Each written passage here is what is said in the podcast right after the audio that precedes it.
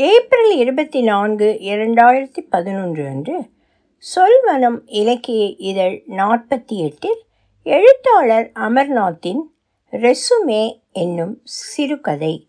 ஒலிவடிவம் சரஸ்வதி தியாகராஜன் பாஸ்டன்.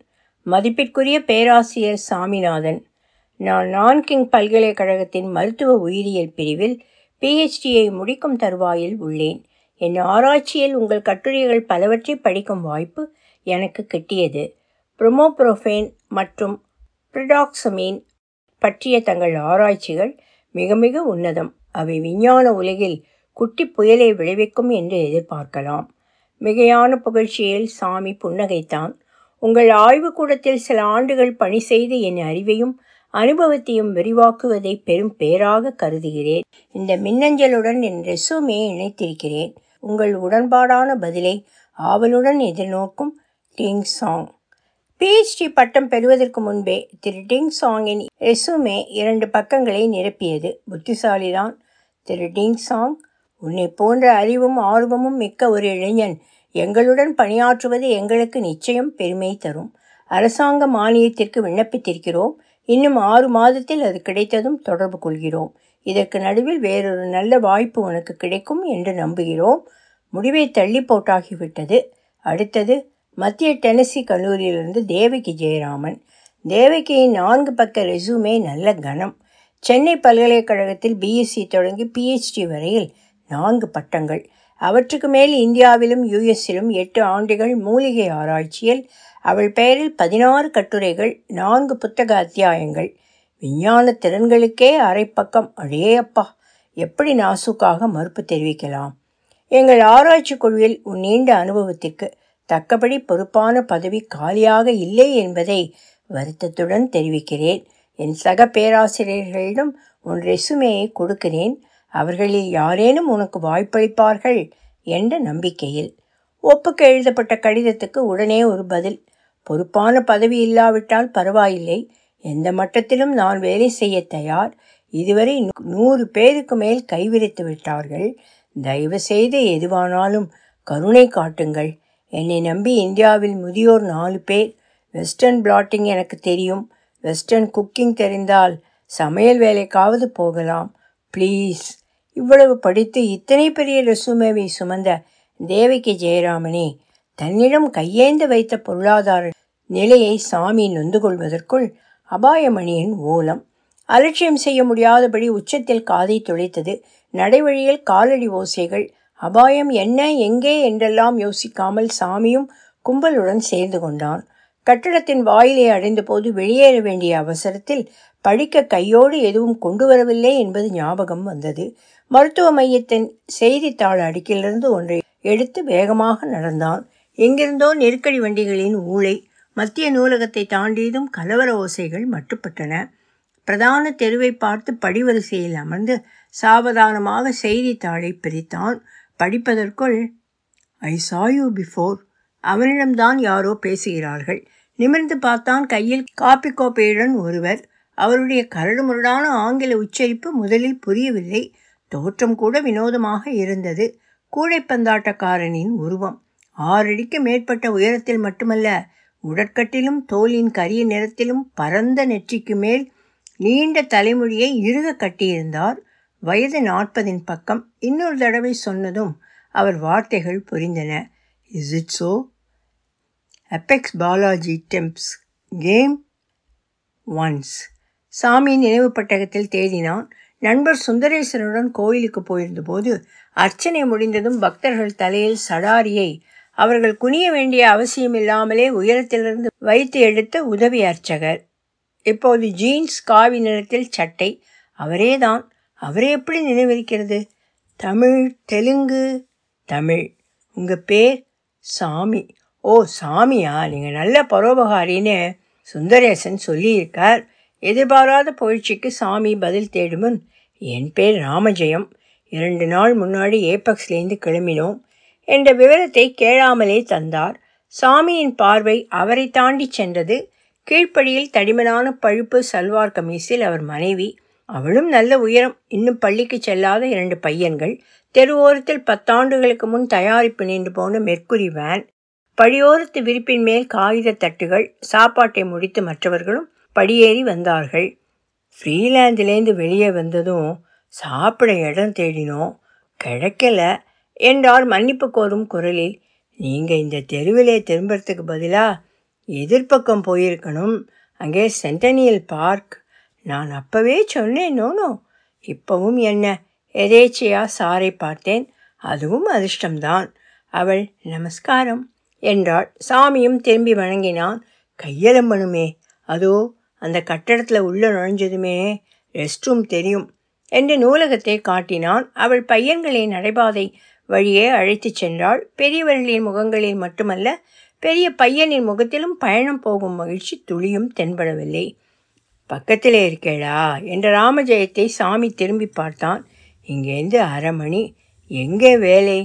இங்கே தான் என்று அபாய ஒலி மெல்லிதாக வெளிப்பட்ட கட்டடத்தை காட்டினான். ஊர்லே இந்தியன்ஸ் ரொம்ப பேரோ? நிறைய. கல்யாணம் அடிக்கடி நடக்குமோ? மாதத்துக்கு ஒரு இன்விடேஷன் வரும்.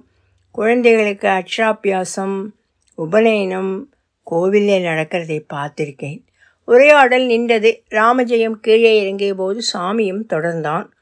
அவர் மிஞ்சிய காகித தட்டுகளையும் விரிப்பையும் வேனுக்கு எடுத்துச் சென்றார். அதன் பின் ஜன்னல் தெரியாதபடி அடைத்த சாமான்கள் பெரும்பாலும் சமையல் பாத்திரங்கள் விளையாட்டு சாமான்கள் துணி மூட்டைகள் தொலைவில் ராமஜெயத்தின் மனைவியும் இரண்டு பையன்களும் திரும்பி வருவதை சாமி பார்த்தான். சின்னவன் நடக்க முரண்டு பிடித்தான். ஆனாலும் அவள் அவனை தூக்கவில்லை. சாமிக்கு ஏதோ உரைத்தது. நீங்கள் எல்லாரும் எங்கே பயணம்? என்றான். இன்னும் பகவான் எனக்கு சொல்லல. கிளம்புன்னு மட்டும் கை காட்டிட்டான். புரியலையே. எப்பெக்ஸ் கோவிலே பத்து வருஷமா அர்ச்சகராக இருந்தேன். கோவில் பூஜையெல்லாம் சுந்தரேசன் மேற்பார்வையிலே. உங்களுக்கு தான் தெரியுமே. அவர் நல்ல பக்திமான். விஷயம் தெரிஞ்சவர். அவர்தான் என்னை மன்னார்குடியிலேருந்து அழைச்சிட்டு வந்து விசா வாங்கி கொடுத்தார். தினப்படி பூஜை அர்ச்சனை. அது தவிர அப்பப்போ கோவிலில் கல்யாணம். யாகம் நடக்கும். அவள் ஆற்றுல பண்ணின லட்டு மிக்ஸ்சர் பெசஞ்ச சாதம் விற்று கொஞ்சம் வருமானம். கோவில் பக்கத்திலேயே ஒரு மொபைல் ஹோம் இப்படி காலம் ஓடின்னு இருந்தது ஒரு இடைவெளிக்கு பின் தொடர்ந்தார். கோவிலை குசின் சப் சொந்தக்காரன் விலைக்கு வாங்கினதும் எல்லாம் தலைகீழாக போயிடுத்து. கோவில் பொதுச்சொத்து இல்லையா? அது பேரில் ஒன்றரை மில்லியன் டாலர் கடன் இருந்தது. மாசா மாதம் மார்கேஜ் கட்டணும். கடன் அடைக்கப்பட்டு கோவில் லாபம் தேடும் வணிகத்தலம் ஆனதும் ராமஜெயத்தின் பதவிக்கு மிக குறைவான பணத்தில் வேறு யாரையாவது நியமித்திருப்பார்கள். அவருக்கு ஆதரவாக இருந்த சுந்தரேசனையும் ஏற கட்டி இருப்பார்கள்.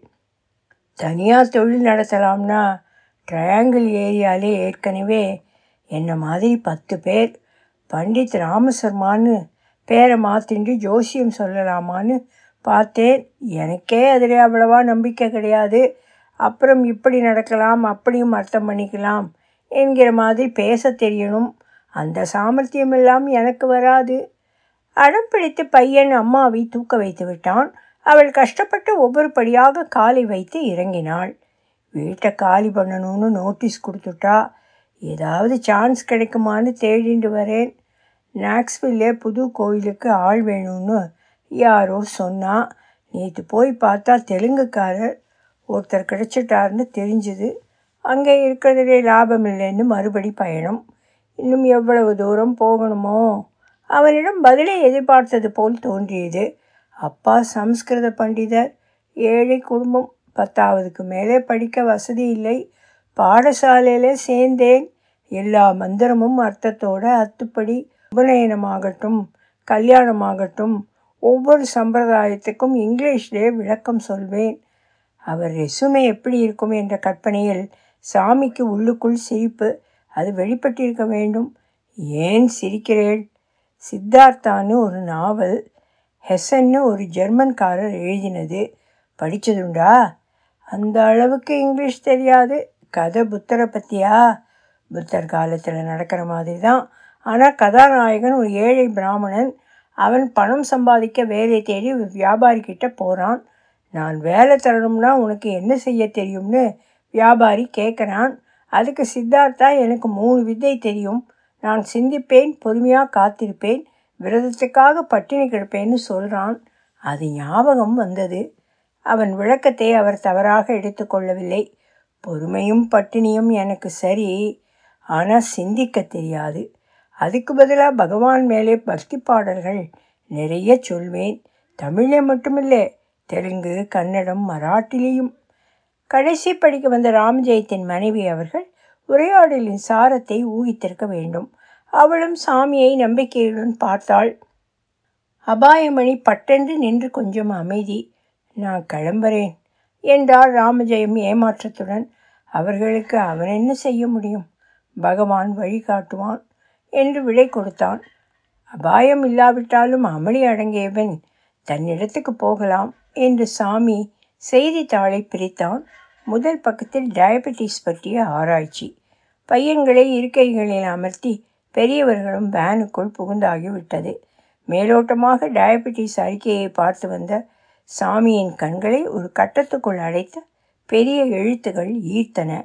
நெடுநேர பட்டினி எப்படி இரத்தத்தின் சர்க்கரை அளவை பாதிக்கிறது என்பதை கண்டறிய முப்பதிலிருந்து ஐம்பதுக்குள் ஆரோக்கியமான ஆட்கள் தேவை. சாமி நிமிர்ந்து பார்த்தான். வேன் நகர்ந்து பச்சை விளக்குக்காக காத்திருந்தது. ஸ்டாப்! என்று கத்தினான். ராமஜெயத்தின் மனைவி ஜன்னல் வழியாக அவனை கவனித்தாள். கையை ஆட்டிக்கொண்டே வேகமாக வேனை நோக்கி ஓடினான். ஒலிவடிவம் சரஸ்வதி தியாகராஜன் பாஸ்டன்.